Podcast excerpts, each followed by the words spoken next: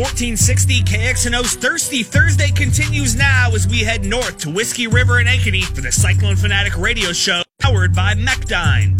Now, here are your hosts, Jared Stansbury, Brent Blum, and Chris Williams. No Chris Williams, no Brent Blum tonight on the Cyclone Fanatic radio show powered by Mechdyne. What is the first edition of the Cyclone Fanatic radio show of 2020? Welcome in my friend Kevin Fitzpatrick. What's up, brother? Not a whole lot. It's trying, not- to, trying to it's- get over a loss. It's weird for me to call you that. Uh, Yeah. that's like your professional name. Yeah. We're on the radio. We got to be professionals. I typically go by Fitzy around these parts, but not not on the radio. I was gonna say from now on you will only be Fitzy. Everybody knows who you are, and, and I'm just gonna go back to calling you Fitzy now. Sounds good. All right, we got to thank our friends at Mechdyne, who'll be the presenting sponsors of the Cyclone Fanatic radio show again here in 2020. The powering sponsors here on, on 1460 KXNO. And then uh, once again, they'll be joined by Karl Chevrolet. If you're looking to buy a newer pre owned vehicle, you can find Karl Chevrolet off exit 90 at the Rock in Ankeny. Karl Chevrolet Stuart, karlchevrolet.com, karlchevroletstuart.com. I've been all over karlchevrolet.com here the last week or so and considering buying a truck.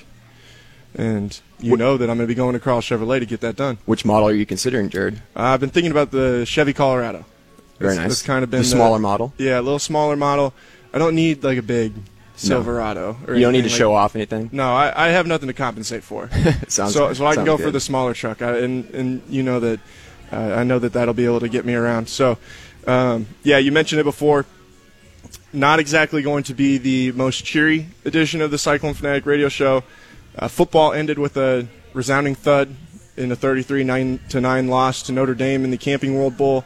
I don't know how much we're going to get to that. It's been how long has it been? Five days, man. It doesn't seem like it's only been five days. It feels like it's been weeks since football ended, and I think it's just because of what happened in basketball. Yeah, I was I was sitting here thinking it's uh, it's been two weeks since football got over. Nobody wants to think about it anymore, that anymore. But it's only been five days. We might touch on that later on in the show, but I do think that the more pressing thing right now for us is Iowa State basketball coming off of a 70 to 68 loss, a historic loss at Hilton Coliseum to the Florida A&M Rattlers on New Year's Eve, uh, just about 48 hours ago, and now they are less than 40 or exactly 48 hours, I guess, no, about 47 hours away from opening Big 12 play on Saturday in Fort Worth, Texas, against the TCU Horned Frogs. TCU, not exactly a team that I think will compete to be at the top of the league, but still a, a one that should, I think, will certainly be a challenge for Iowa State when you consider the fact that they lost to Florida A&M in their their last game. And you know, you and I were texting earlier today. I think that there's a, a couple different ways that we can go can approach this conversation. Uh, I think that there's a purely basketball conversation that there is that to be had that you know can make an impact kind of on the way that the season goes moving forward.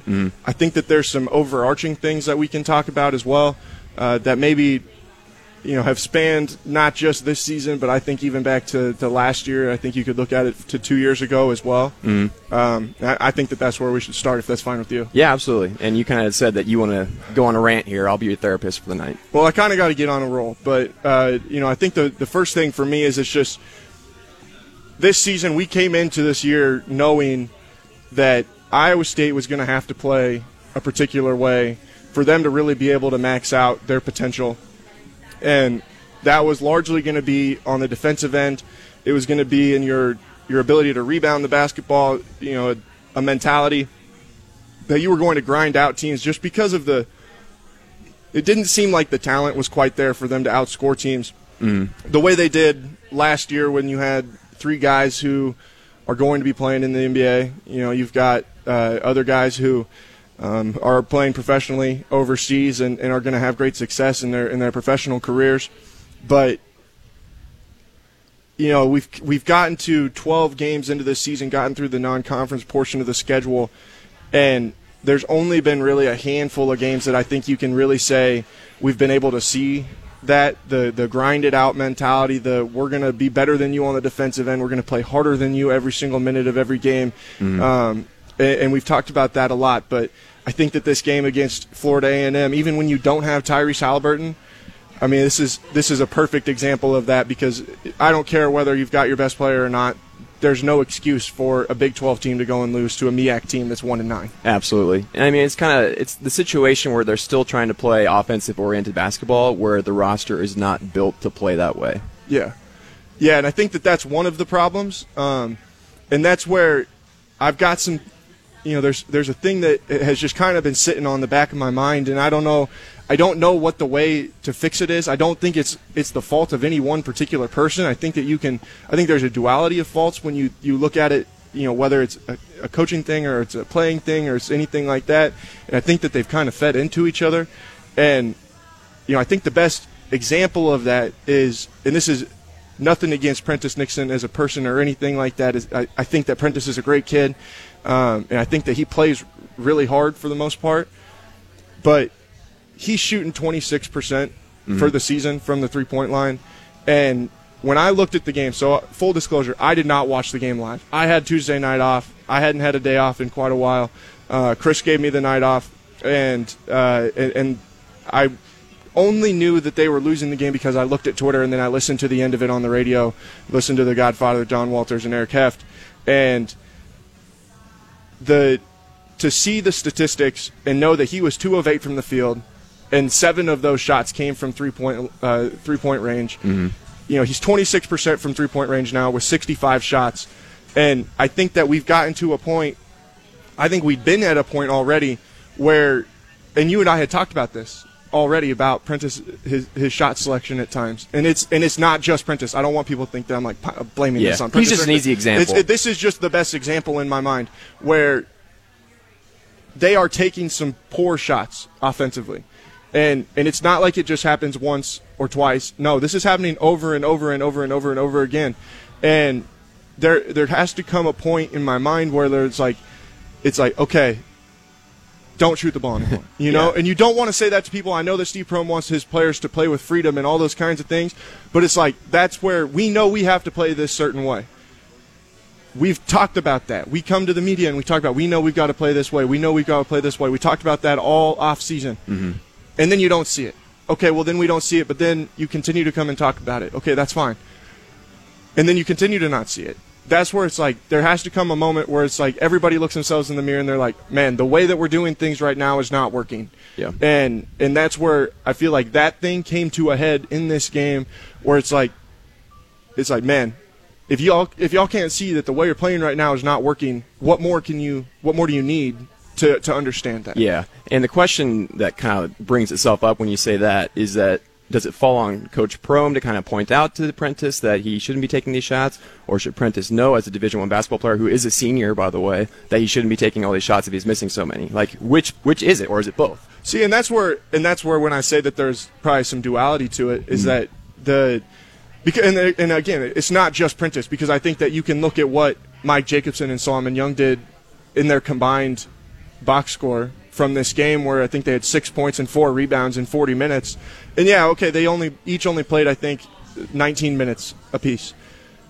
but there's no way that those two guys should combine for only four rebounds against Florida A&M. And and when Yeah. and when the Rattlers get 11 offensive rebounds on 25 misses, you're in a you're in a bad spot. Especially when you're playing big a lot of the time. Ex- ex- exactly. Like there's and that we'll come back to that because I think that that's part of the the just basketball on court centric things uh, that that it really comes back to. But there's like I think that there's there's fault on both sides, and I think that that's where you know I I, I kind of thought of just some different things in my mind of like why this could be that this has happened. One of them is you know when it's when it's on the coaching, and that's where it's kind of on Steve Prohm to, to look his senior in the eye and say like, hey man, what you're doing is not working, and like mm-hmm. you've got to do better with it, and that's where it's like you give somebody else a shot or something like that. Where it's like when you see Prentiss make that mistake, it's like okay, you got one, do it again, then you're coming and sitting next to me, yeah, and then if he does it again, he comes and sits next to you, and it's like, all right, do you get it? yeah. If you don't get it, you're not going back in. And let's let's give Steve Steve Prohm the benefit of the doubt here and say that he has said that already. Yeah, yeah. So then the question becomes: Is Prentiss ignoring him, or is Prentiss not realizing it? You know that kind of thing. and obviously I don't I don't haven't ha- asked Prentiss, hey, Yeah. does Coach Prohm tell you not to shoot the ball? Mm-hmm. Because I, for one, I don't think that he probably does that, you know. But two, that I don't imagine Prentiss being a kid that's just like I'm not going to listen to my coach. Yeah. You know, and that that's where I, I don't know what the, the way to, to fix that is. And I think that this is, and when I say that I think this is something that has stemmed across multiple seasons, I think you saw this at times manifest last year where we talked a lot about how it was like sometimes it just seems like these guys go rogue, you Mm-hmm. know? And it's like not everybody, but it's like one or two different guys. They've got their own little, like they're living in their own little world, doing their own little thing, and it would work to the detriment of the team. Mm-hmm. And that's where it's like this year it's like it comes down to one person stepping up and saying, "Hey, knock that off. Yeah. Stop doing that." And you know, it's should it be on the coach? Some level of it should. I think that this is where the other side of it is. It's like there needs to be a player that can step up and do that. This team really misses a guy like Melvin Ejim, Yeah. where Melvin would step up and say, "We're not doing it like this. This needs to change." You Yep. know, and uh, that was one of the things that made Melvin as great as he was was that he was that kind of guy that could step up and, and kick someone in the butt and uh, and would, would get in your face and tell you this isn't how we're going to do things. And I don't know that there is a guy on this team that really fills that void, and and that's where it's just like there's something missing in this in the you know I, I'm posted on the forums. There's something missing in the sense of accountability of like of doing the right thing every single time and someone being there to be the kind of be the police of that. Yeah. You know, the and, and it's like I said, it's not any one person. I think this is a whole thing that like you can look at across the entire board, and and I think that you can see it again on on the defensive end too. The rebounding, the times where you see guys get blown by, you know, and and because they're not in good position or they're not. Uh, you know, they're just, it's like they kind of just fall asleep a little bit and they're back on their heels, and all of a sudden, if a guy, a guy has passed them and you put somebody else in a bad situation. And I don't know, like I said, it, I think it's everybody. Mm-hmm. But it comes to where this kind of thing should be the slap in the face for someone to be like, okay, we've got to look ourselves in the mirror and take a step back and be like, maybe we're not as good as we think we are. Yeah. And so what we were texting about earlier today too is you think this might stem back to the last few years as well, and not just be an issue this year. No, and, I- and and that's where it's like it's become like a, and I don't know, like I Yeah. I don't know. That's You're not just- saying that's- this with any no, certainty, No, and I'm not sure. saying that. That is from what I see, what I have seen on the floor from this team so far this season. I see that. I see a lack of accountability to doing things exactly right. A, a lack of accountability to the details, as, Mm-hmm. as Matt Campbell would say. A lack of account- accountability to execution. I think where it's it's like a discipline thing, and it's like being disciplined enough to like always do things correctly. Yeah. And and I don't know. It, it's so hard to to fix that, and it's not something that you can just fix overnight. You know, but but it can be something that if you're aware of it, you can everybody can really zero in on this. It's like we have to do better Yeah. in this area. We have to do better in this area. We have to really focus on this. And that's where I say you can make all of the basketball changes that you want to until you've got everybody on the same page of like this is what we're going to do. Then you're probably not going to have that much success, especially against a league as tough as the Big 12. So do you think what what would be your first step if you were going to try to fix Iowa State's issues? What would be the first thing that you would try to do? And I don't know. Yeah. I really, I really don't. But that's why I'm not a Yeah. college basketball coach Yeah. at the same time. You know, like I don't know. And again, we and, have I, to- and I- I'm not saying like I'm not trying to. I'm again, I'm not trying to say it's any one particular person. I'm not saying it's anybody in particular's fault.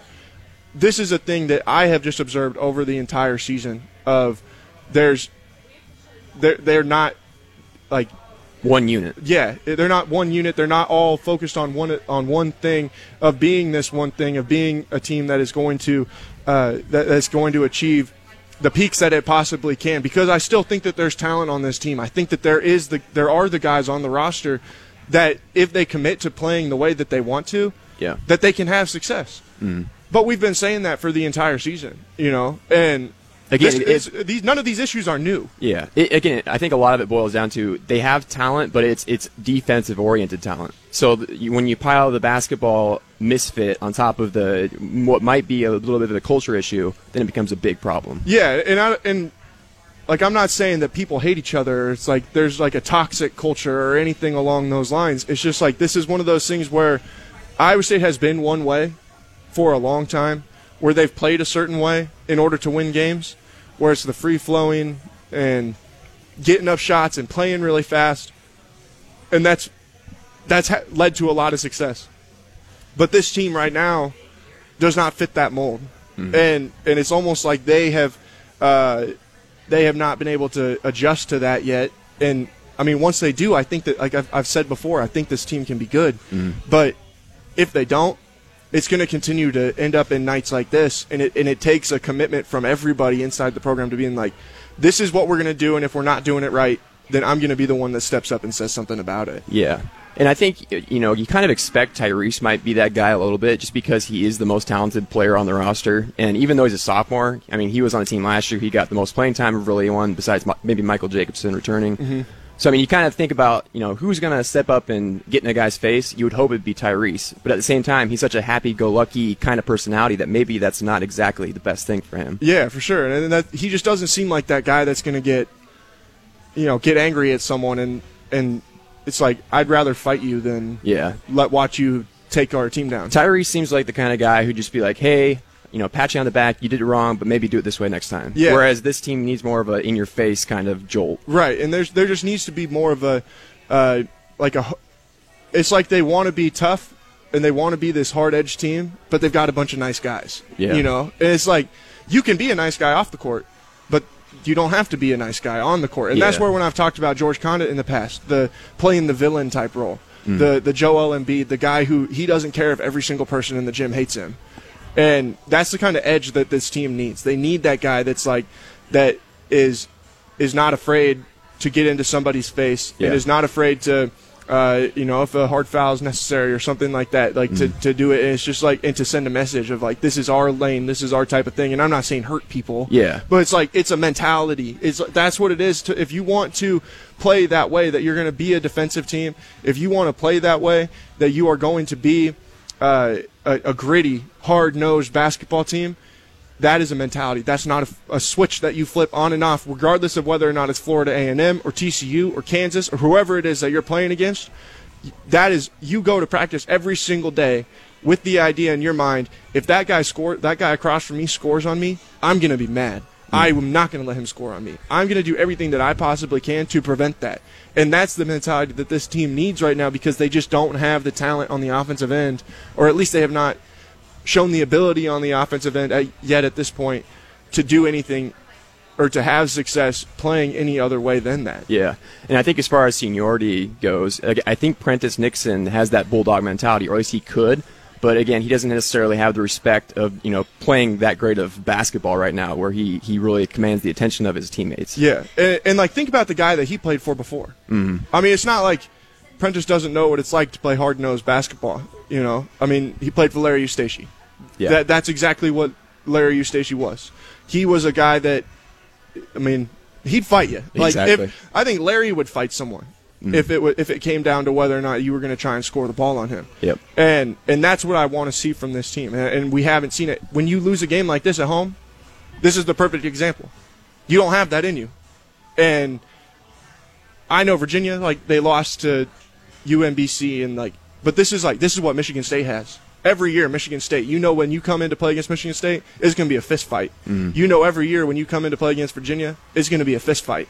And Iowa State has to get into more fistfights than they than They're used to. than than they have in the past. I mean, and that's and and it's going to come down to to some guys like making a decision like this is what it's going to be and this is how we're going to do it. And until they do, then it it could be a tough sled. Yeah, absolutely. Um, so as, as going back to that that game on Tuesday, do you think that there needs to be a lineup change going forward as far as uh, the guys down low? Um, you know, Mike Jacobson, Solomon Young versus George Conditt. We can talk about that after a quick break. Sounds good. And then, uh, and yeah, and then we'll dive into that. We'll be back. Cyclone Fanatic Radio Show powered by Mechdyne on Des Moines Sports Station 1460 KXNO. Hey guys, it's Chris Williams saying thank you to Mechdyne.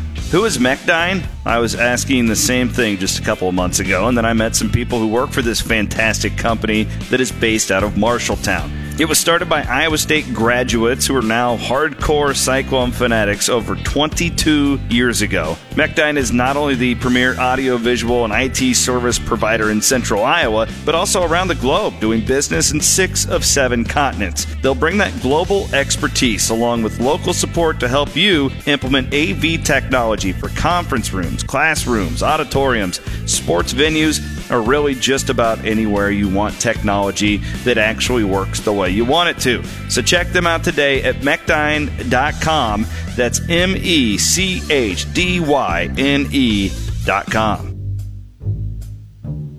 Hey Fanatics, it's Chris Williams here wanting to tell you about my friends at Nebraska Furniture Mart. Did you know they moved into that new location? It's located at 156th and Hickman, still in Clive.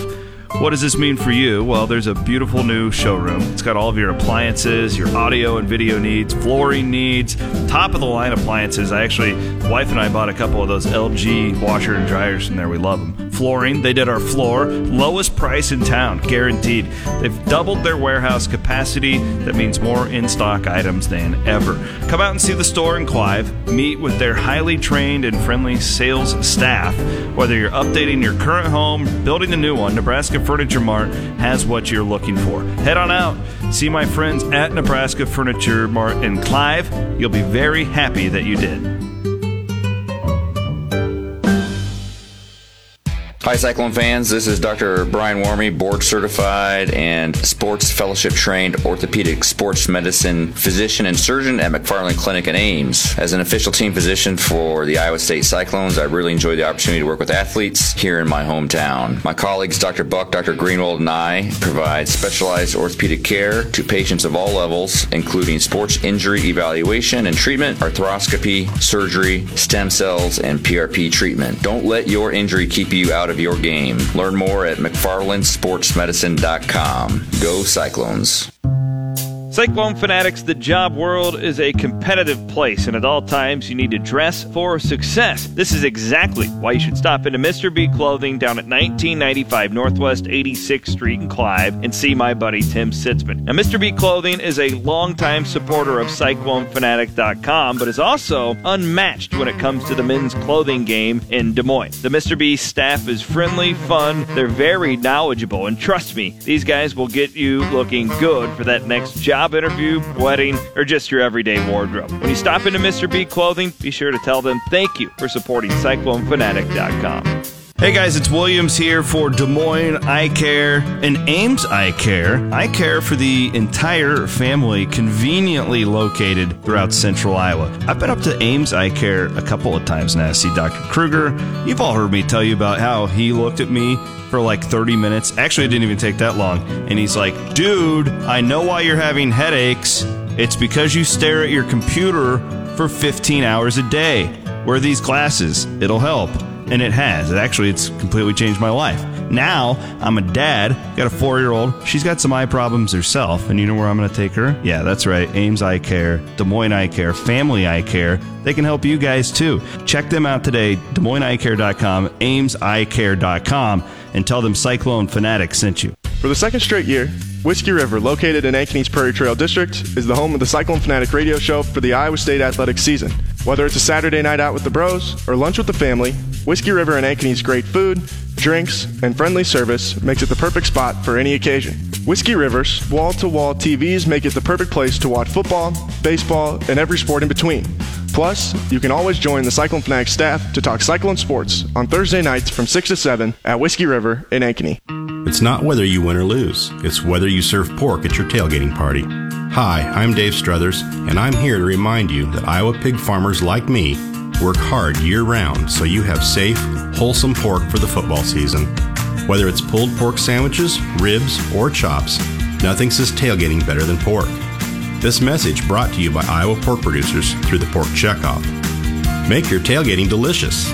Learn more at iowapork.org.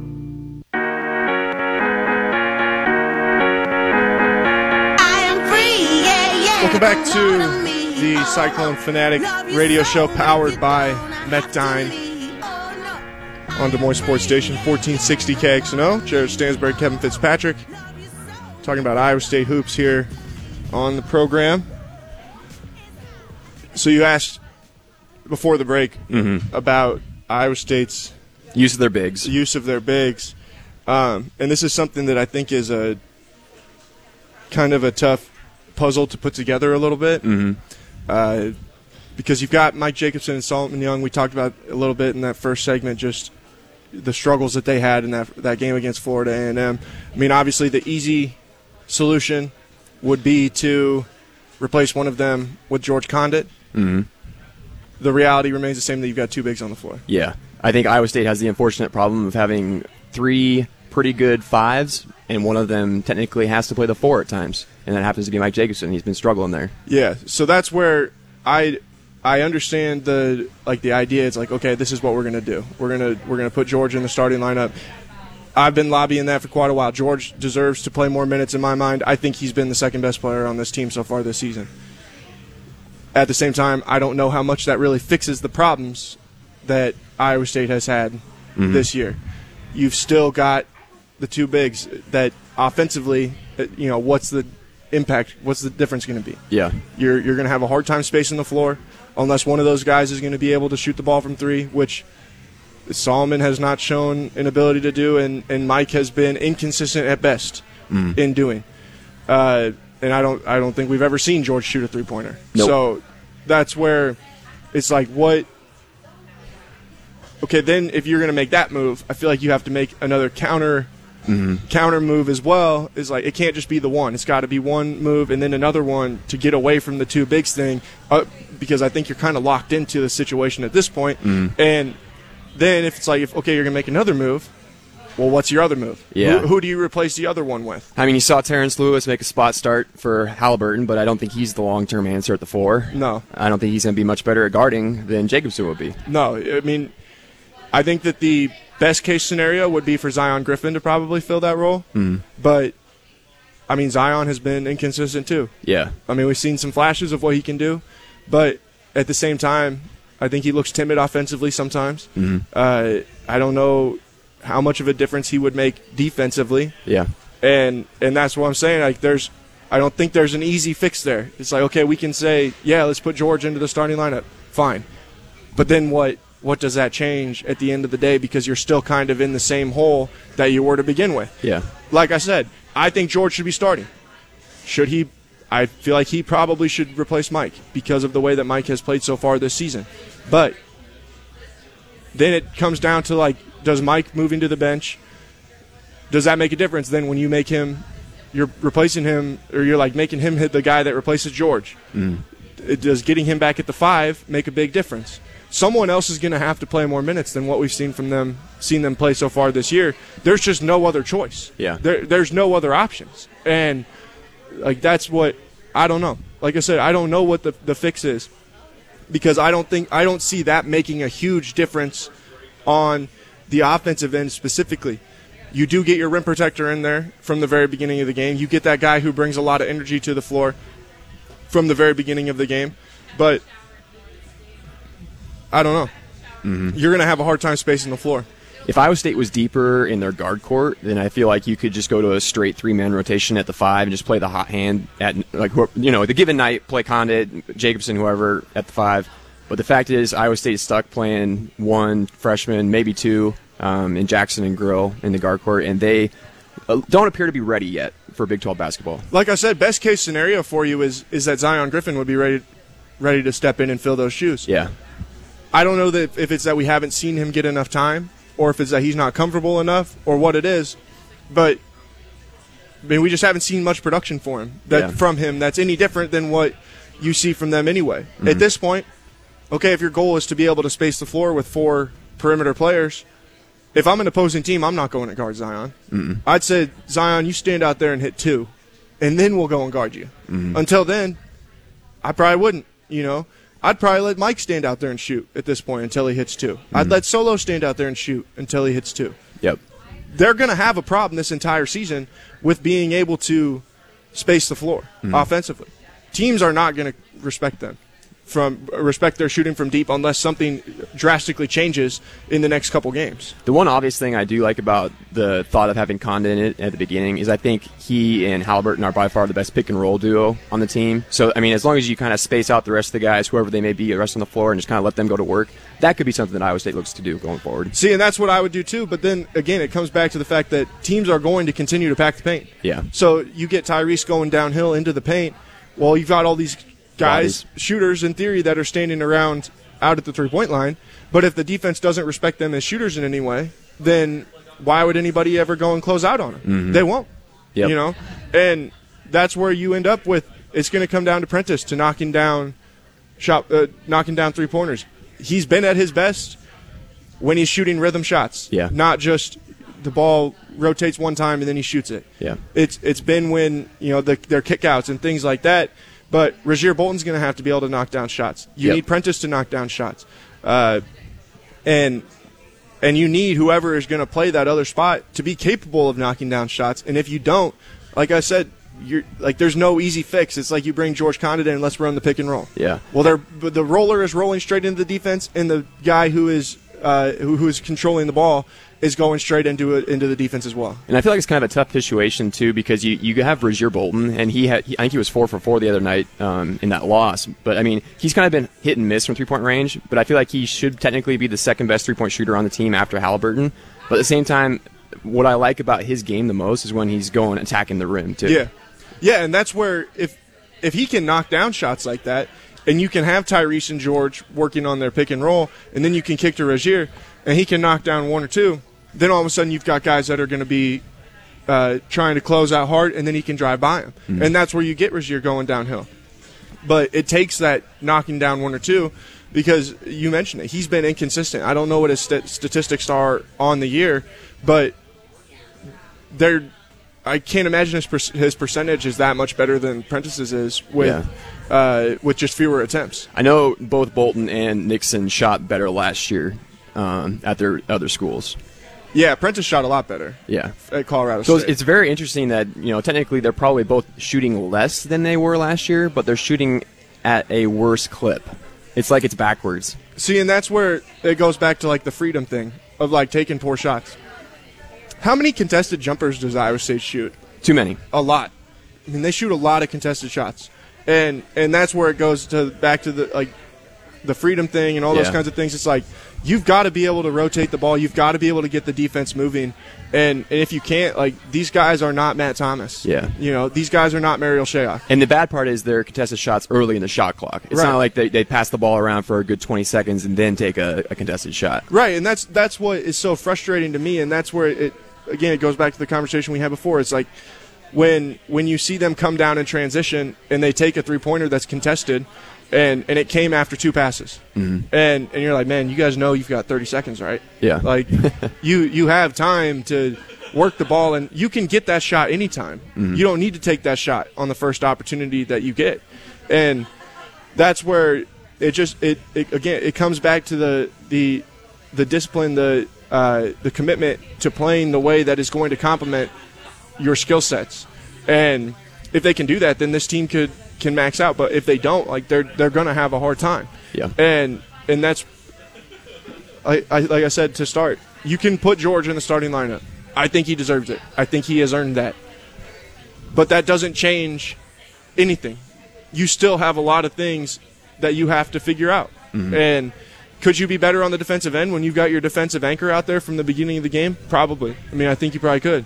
And maybe it'll be a, be a way that you can create some easier shots. I think the other thing is that uh, if you had if you have George out there, uh, maybe you bring Zion in, maybe you bring Tre Jackson in, and that's kind of your energy crew, and they're the guys that uh, that that are f- creating some havoc on the defensive end. Um, Trey did force a couple steals uh, on Tuesday night, and and I think that he plays hard defensively, but I think but he has just not shown you much on the offensive end, and that and it's like the trade off, you know. But that's where it comes back to is it's like okay, if we're going to be this defensive team, then we can't go running up and down the court trying to play really really fast all the time, unless we're getting easy easy looks, uh, because we just don't have the guys to do that and. Because when you do that, then it counteracts what the guys that are out there, what they do do well, uh, and and that's where, yeah. So I, I- hope that explains where Yeah. where I'm at on that situation. Yeah. So like looking ahead to Big 12 play, like I, I think obviously making more shots is number one. Like yeah, that would help a ton. But the long term thing, like kind of what we've been talking about, is you have to just defend much better. Yeah. So like. I don't know. Do you do you mix it up on defense a little bit? Do you try to do a little bit two three? Do you do you throw in a full court press like they do on occasion? What do you do? I just think it comes down to a commitment to Garden, man. Like Like effort kind of yeah, thing? Yeah, and, and I'm not saying that they don't play hard. Yeah. that it's a It's an intensity and it's, mentality. It's the mentality. It's the intensity that you're going to match or surpass your opponent's uh, intensity every single night. And even if you make a mistake, you're going to make your mistake at a million miles an hour. And that's one thing that I see from these guys now sometimes is where they make a mistake, but they're unsure, and that's why they're making the mistake is because they're they're kind of tentative. yeah. And if you just like you make that mistake in a million miles an hour and then you recover at a million miles an hour, then more often than not it'll probably work out as long as you're being smart about it. And uh, like I just don't I don't see that. I mean, if you watch Kansas, if you watch West Virginia, if you watch Baylor, those three teams are I would say exponentially more talented than Iowa State on the off. I mean, especially Kansas and Baylor. Those two teams are very, very good, but they also guard a lot harder than you ever see Iowa State guard. Mm. And like I said, I'm not saying people don't play hard, but these teams are playing harder than what we've seen Iowa State play. Mm. And if they want to play the way they say they do, then it's going to take getting to that level. It's going to take if you want to compete in the Big 12. I mean, I don't know how much you've watched Kansas, but the way we've seen Iowa State play this season, Kansas is going to wax the floor Yeah. because they guard hard. They are committed to playing hard on the defensive end. They are immensely talent, talented offensively, and they they have that mentality, that chip on their shoulder, and a lot of it probably comes from the fact that they've got a bunch of veterans and they're they've got a really good anchor defensively, protecting the rim in in, in Doak, uh, and then uh, Devon Dotson is a very good defender on the ball. Uh, that team is is going to be really good. And if you're going to have any chance of competing with them, you have to match what they bring to the table every single night on every single possession. West Virginia, they're not as talented as those other two, but they play so hard. And they just play at such a pace defensively with such an urgency that it evens the playing field a little bit. Baylor, they play with an urgency on defense, and that urgency is is born from the fact that it's like you're offended if someone scores on you, and I just I haven't seen that urgency from Iowa State enough this season for them to want to play Uh, like that. That's where it's like they're like stuck in between two things, but they're not fully committed to either one. Yeah. So you've done your scout on TCU. You've written that article already. What are the things that you're looking for from TCU that they that you think that they will do to beat Iowa State, or Well, I think- try to beat Iowa State? Yeah, I mean the first thing is that TCU plays primarily with four guys out on the perimeter. Desmond Bane is a is Desmond Bane is technically a forward. He's six foot six, but he's a guy who can shoot the three. He went five of seven on Monday night against George Mason. Uh, you know, there's been times this season he's far and away their best player. Mm-hmm. There's been times this season where they have not really like looked to him to be their best player. Monday night against George Mason, they did, and when they did, he scored 30 points. Mm-hmm. And that's what I'm, I'm thinking that they've kind of figured out. It's like, all right, we've got to do things to create for this guy because he's our our best opportunity to to do good things on offense. Yep. So that's going to be one of the big things is they're going to have four guys out there who are playmakers who can knock down the three point shot. Um, I think they're in the top 50 nationally in three point shooting. Um, and and Bane is a huge piece of that. And they've they've, they've got four guys who are going to come into this game with averaging three or more assists. So they're they're right up there with Iowa State in the sense of assists on made field goals. So which Iowa State player guards Bane? Do you think? That's the one that I don't know. That's a great question, isn't it? Yeah, because it's like he technically technically plays the 4 mm-hmm. but he plays out on the perimeter. If you're going to start George, they've got a big guy, mm-hmm. so he's going to have he's probably going to get that assignment.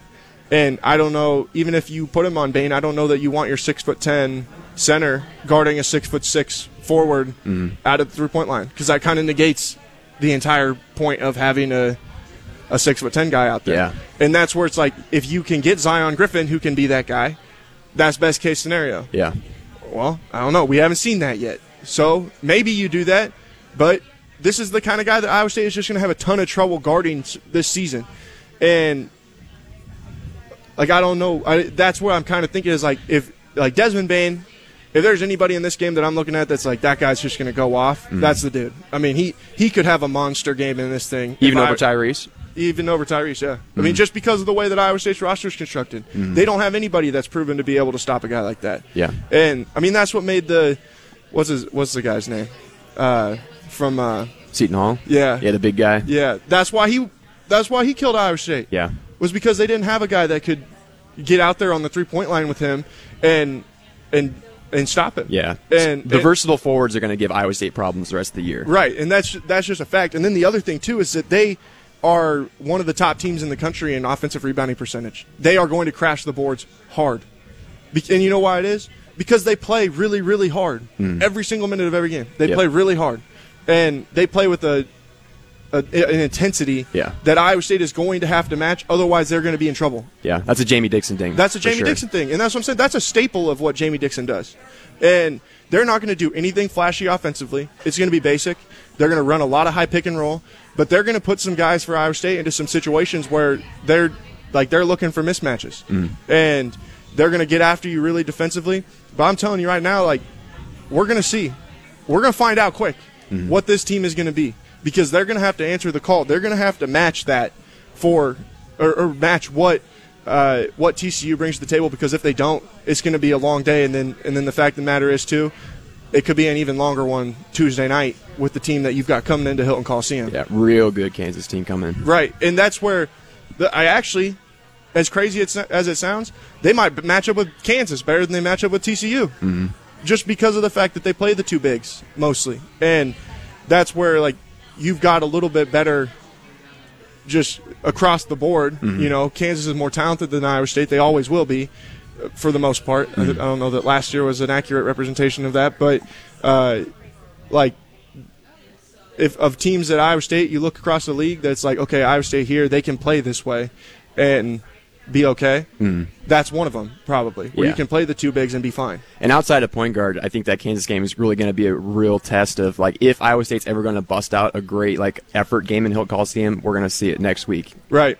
And right now, I mean, they need to win this one on Saturday because I don't even want to know what that crowd might be like on Tuesday night. Yeah, it might not be as near what it should be. For You know that game. people will always be there because it's Kansas, but it'll be like a scared crowd. I think they're going to need to see something from from them Yep. before they really get to the point that Some energy that plays early in the game or Crowds something. usually are against Kansas. Yeah, so I don't know. I mean, that's kind of where I'm at. Is it's just like, I mean, it's it, with TCU, like I mentioned, the the Desmond Bane thing, uh, the the offensive rebounding. And then um, the one thing I will say is that they're actually worse at guarding the three point line than Iowa State is. So maybe that'll uh, maybe that gives Iowa State an opportunity. There's going to be open shots to be Yeah. had in this game for both teams. Whoever knocks them down is going to be the one that I think wins, which Yeah. is is a really obvious thing to say as far as analysis. But it's like when you look at the numbers, it's just that that's how it is. Mm-hmm. Make the shots, man. Right, make the shots. All right, we're going to take a quick break.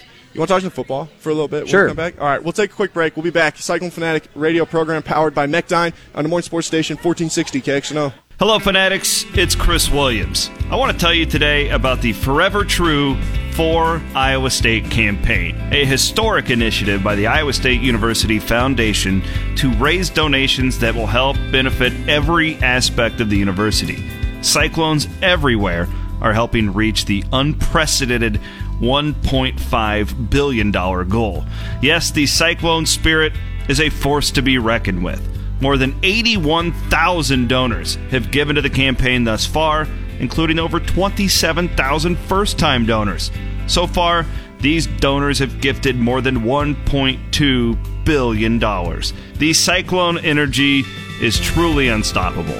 The campaign has achieved an amazing amount of success thanks to gifts of every size. The impact is seen all across campus, too, from the South End Zone Club to the North End Zone construction to the thousands of students who receive scholarship support. You can learn more at forevertrueisu.com because the world needs more Cyclone Spirit. Hi, this is Dr. Thomas Greenwald, board certified orthopedic sports medicine physician. For over 25 years, I've taken care of ISU athletes and am an official team physician of Iowa State athletes. I'm a proud supporter of Cyclone Nation. As an orthopedic surgeon, I specialize in musculoskeletal care for athletes of all ages, from high school to collegiate athletes to adult weekend warriors. Trust McFarland Orthopedic Sports Medicine and my colleagues Dr. Buck and Dr. Warmy and I for extraordinary sports injury care and rehabilitation. Visit us on the web at McFarlandSportsMedicine.com. Go Cyclones. Hey, Cyclone fans, it's Chris Williams. You've heard our friends from the Iowa pork producers. They've been coming on here for the last couple of years. I've been telling you guys about them. I've had the great opportunity to meet so many of our state's great pork producers over the last couple of years, and I've learned so much. One thing specifically, I didn't really know this before. I guess I probably should have, but these pigs are raised in environmentally controlled barns. That helps farmers care for the pigs. They protect the pigs from extreme temperatures, predators, you know, all that stuff. It is so high tech, some of the stuff that our great pork producers are doing, and they're doing it all to feed our world. And and don't forget about this so you can have some of that delicious Iowa pork at your tailgates coming up this fall. From everyone at Cyclone Fanatic, I'm Chris Williams saying thank you to our state's great pork producers. Hey Fanatics, it's Chris Williams here wanting to tell you about my friends at Nebraska Furniture Mart. Did you know they moved into that new location? It's located at 156th and Hickman, still in Clive. What does this mean for you? Well, there's a beautiful new showroom. It's got all of your appliances, your audio and video needs, flooring needs, top of the line appliances. I actually, wife and I bought a couple of those LG washer and dryers from there. We love them. Flooring, they did our floor, lowest price in town, guaranteed. They've doubled their warehouse capacity. That means more in stock items than ever. Come out and see the store in Clive. Meet with their highly trained and friendly sales staff. Whether you're updating your current home, building a new one, Nebraska Furniture Mart has what you're looking for. Head on out, see my friends at Nebraska Furniture Mart in Clive. You'll be very happy that you did.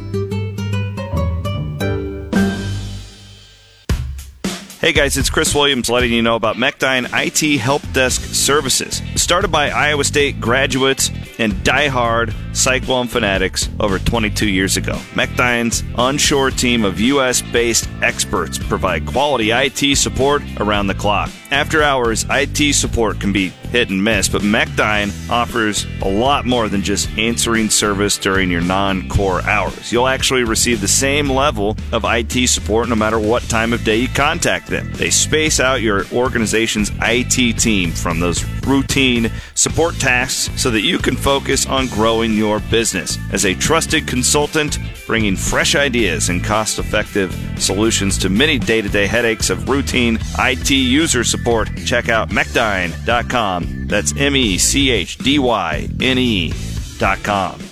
Hey guys, it's Williams here for the Iowa Clinic and the Iowa Clinic Men's Center. This is not just a standard, like, oh, I'm going to endorse the Iowa Clinic. No, this is real. I've gone to the Iowa Clinic now for well, basically, since I moved up here, so we're pushing a decade now. Dr. Nicholson in Ankeny is my go to guy.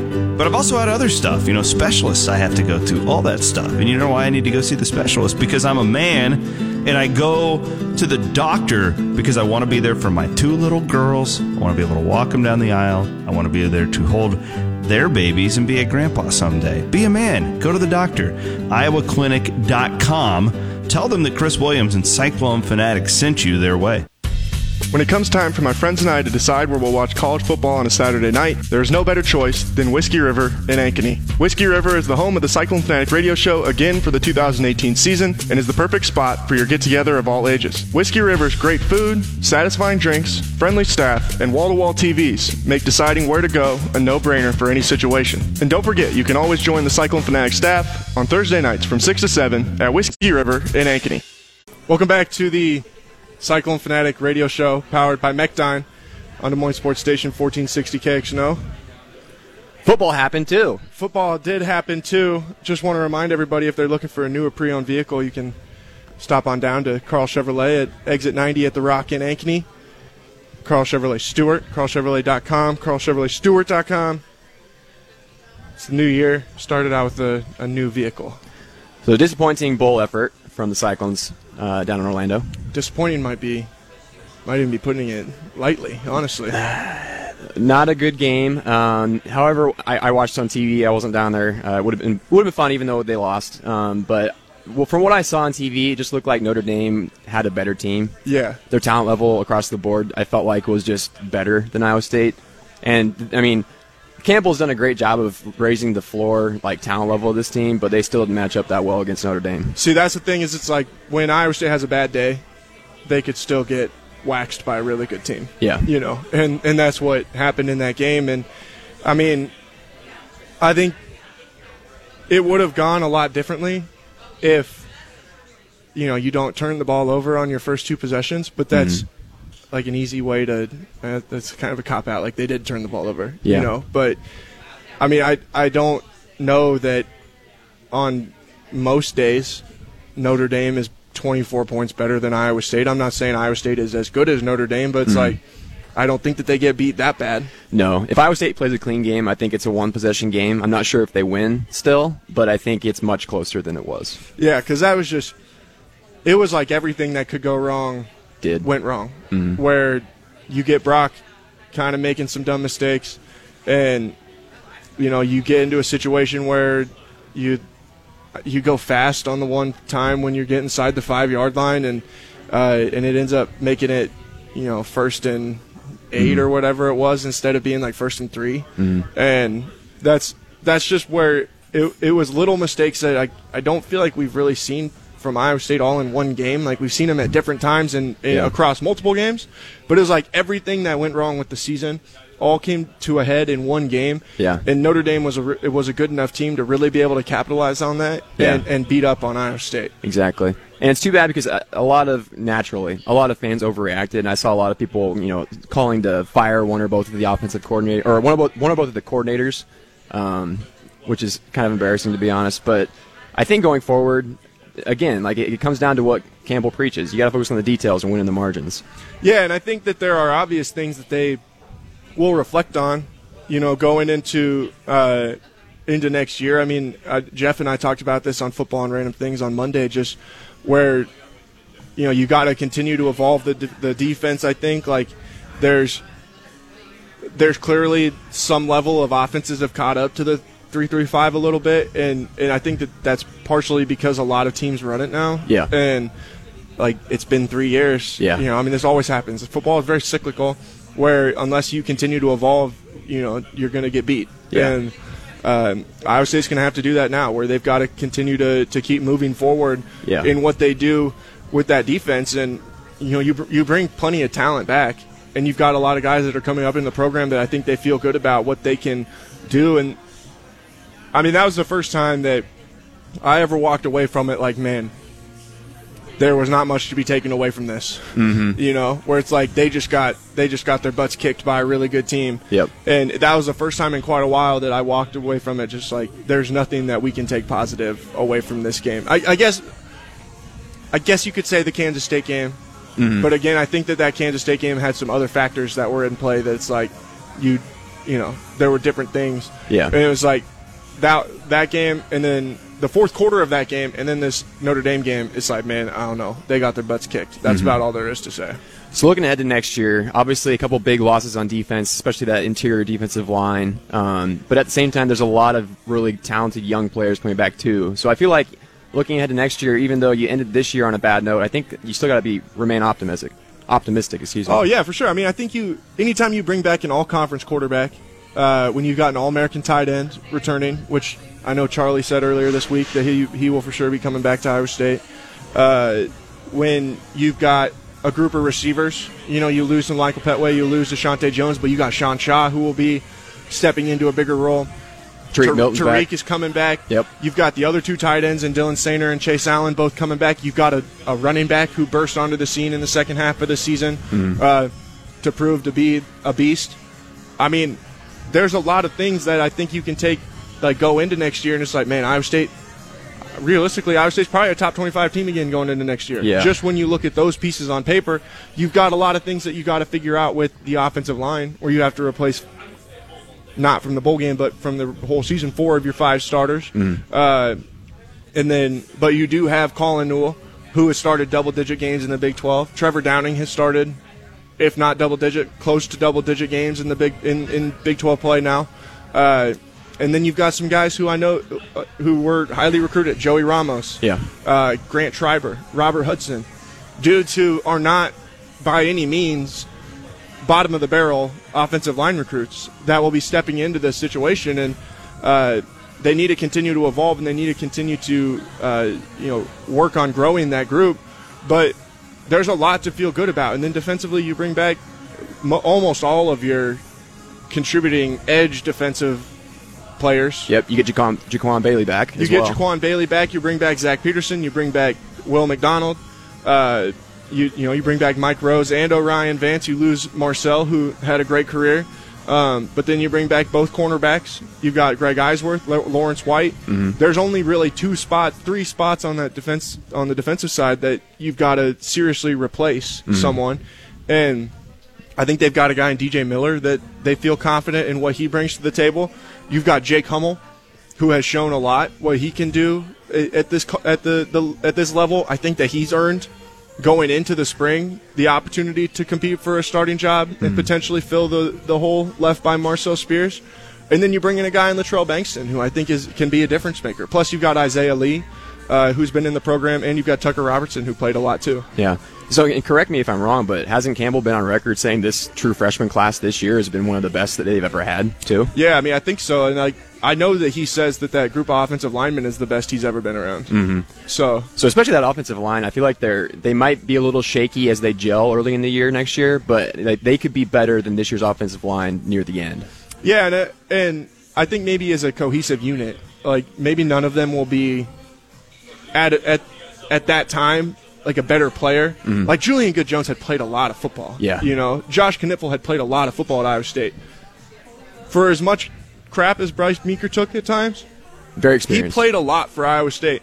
So these guys are going to take some lumps, you mm-hmm. know, like they're going to take some lumps going against some some teams early on in the season that are going to try and take advantage of the fact that they've got a young offensive line. Mm-hmm. But I also think too, when you look down the road, that group is going to get an opportunity to play together for a long time too, hmm. and hopefully that can end up making a difference. I mean, I, I think back to when Coach Campbell brought his Toledo team here, and the previous season they had graduated five offensive linemen, and then they filled the filled that void with five senior offensive linemen who had hmm. been playing together their entire college careers. Yeah. That's the goal. Hmm. You know, it's not very realistic in college football in 2020 because of the fact that people transfer and things like that.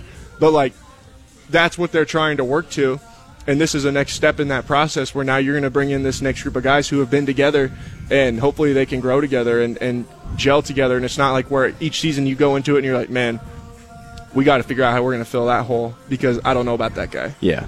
So, you know, again, again, looking ahead, I know this it's a ways out, but you know, if you had to say what fans expect for next year, what do you think that is?